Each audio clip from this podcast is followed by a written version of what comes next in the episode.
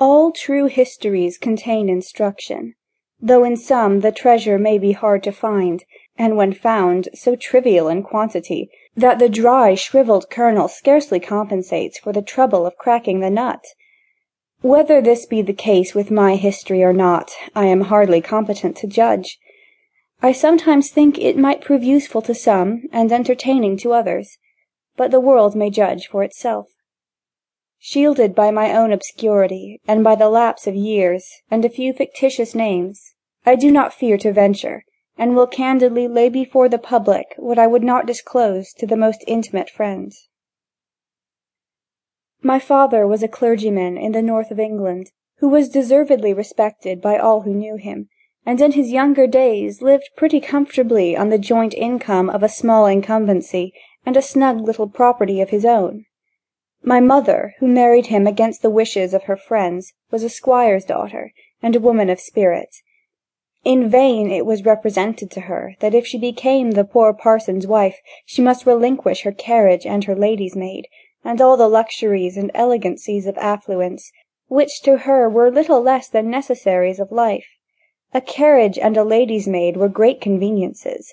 but, thank heaven, she had feet to carry her, and hands to minister to her own necessities.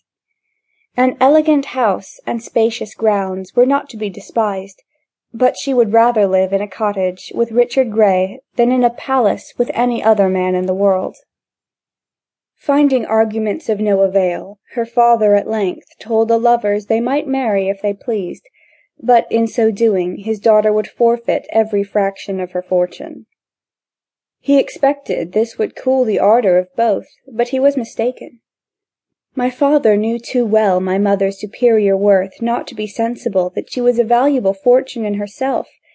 and if she would but consent to embellish his humble hearth, he should be happy to take her on any terms, while she, on her part, would rather labour with her own hands than be divided from the man she loved, whose happiness it would be her joy to make, and who was already one with her in heart and soul. So her fortune went to swell the purse of a wiser sister, who had married a rich nabob, and she, to the wonder and compassionate regret of all who knew her, went to bury herself in the homely village parsonage among the hills of Blank. And yet, in spite of all this, and in spite of my mother's high spirit and my father's whims, I believe you might search all England through, and fail to find a happier couple. Of six children, my sister Mary and myself were the only ones that survived the perils of infancy and early childhood. I, being the younger by five or six years, was always regarded as the child and the pet of the family. Father, mother, and sister all combined to spoil me, not by foolish indulgence, to render me fractious and ungovernable, but by ceaseless kindness, to make me too helpless and dependent, too unfit for buffeting with the cares and turmoils of life. Mary and I were brought up in the strictest seclusion, my mother, being at once highly accomplished, well-informed, and fond of enjoyment, took the whole charge of our education on herself, with the exception of Latin, which my father undertook to teach us, so that we never even went to school.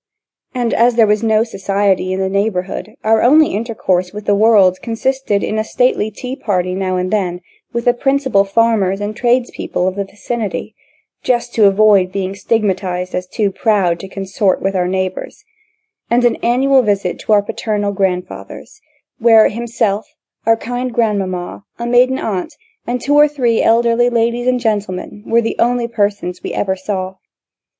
Sometimes our mother would amuse us with stories and anecdotes of her younger days, which, while they entertained us amazingly, frequently awoke, in me at least, a secret wish to see a little more of the world.